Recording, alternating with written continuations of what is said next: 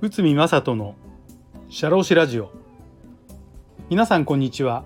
社会保険労務士の内海正人です。この番組では私内海が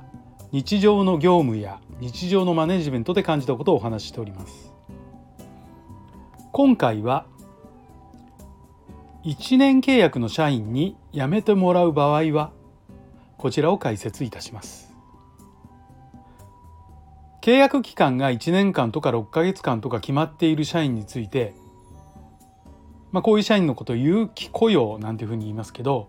期間満了で契約を終了する場合を雇い止めと言います。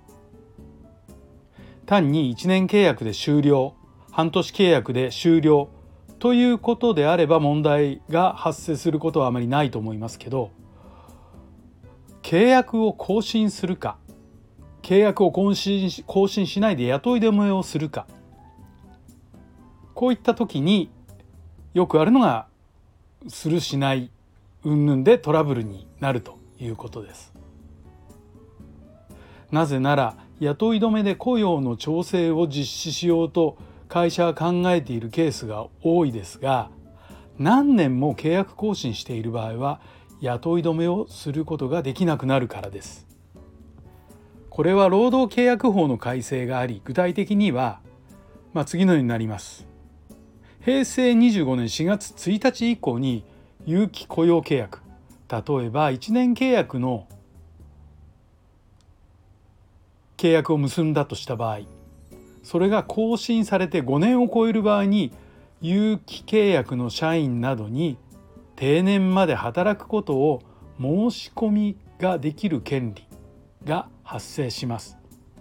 ということは平成25年4月1日ですから平成30年3月31日を経過した時点でこの権利が発生するということになります。もうこれ過ぎてますから今5年遡って契約した有期雇用の社員さんいらっしゃる場合はこれ無期転換っていうんですけど無期転換権というものが与えられているという状況です。ですのでその無期転換が与えられた社員の方は私有期から無期に転換しますって言ったら会社としてはそれを受け入れなくてはいけないこういう状況になるのです。会社として事業が順調な場合は雇用の調整の必要がなければ問題ありませんが雇用の調整を行うと考えた場合に雇い止めができないケースが増えてくるのです。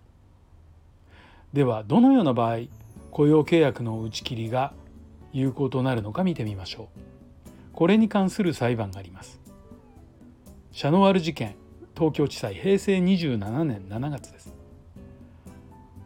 学生アルバイトこの方大学院生だったんですけど長い間会社が経営するカフェで働いていた。4年11ヶ月間契約は3ヶ月の期間で更新。更新は14回。会社はアルバイト社員の契約更新の上限を4年間としました。契約社員の上限を5年間としたので均衡を図るための上限の設定を実施したということです。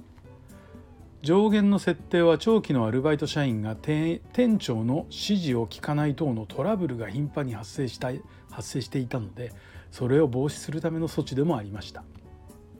契約更新の上限を迎えたので学生アルバイトの雇い止めを実施した。学生アルバイト雇い止めは不当だと主張し裁判所に訴えたそして裁判所は以下の判断を下したのです。学生アルバイトは契約を下回る勤務頻度だったので雇いだめをされてもおかしくない状況であった。学生アルバイトと店長の圧力があったことから雇用期間上限を設定してもやむを得ないと考えられる。きちんと学生アルバイト本人の勤怠仕事ぶりに注目して判断している。雇い止めは有効で会社側が勝訴しました。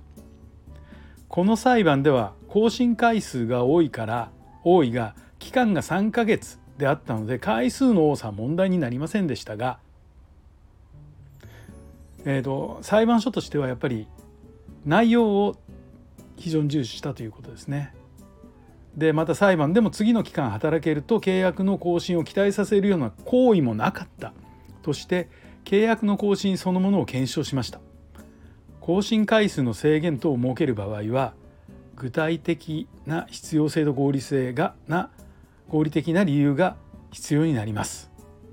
こうなると正社員と変わらない労務管理体制が必要になってくるのではなかったかと考えられます。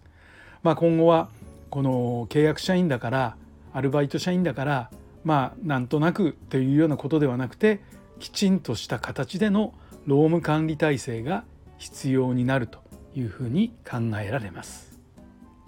はい、えー、今回は1年契約の社員に辞めてもらう場合はこちらを解説いたしました。本日もお聴きいただきありがとうございました。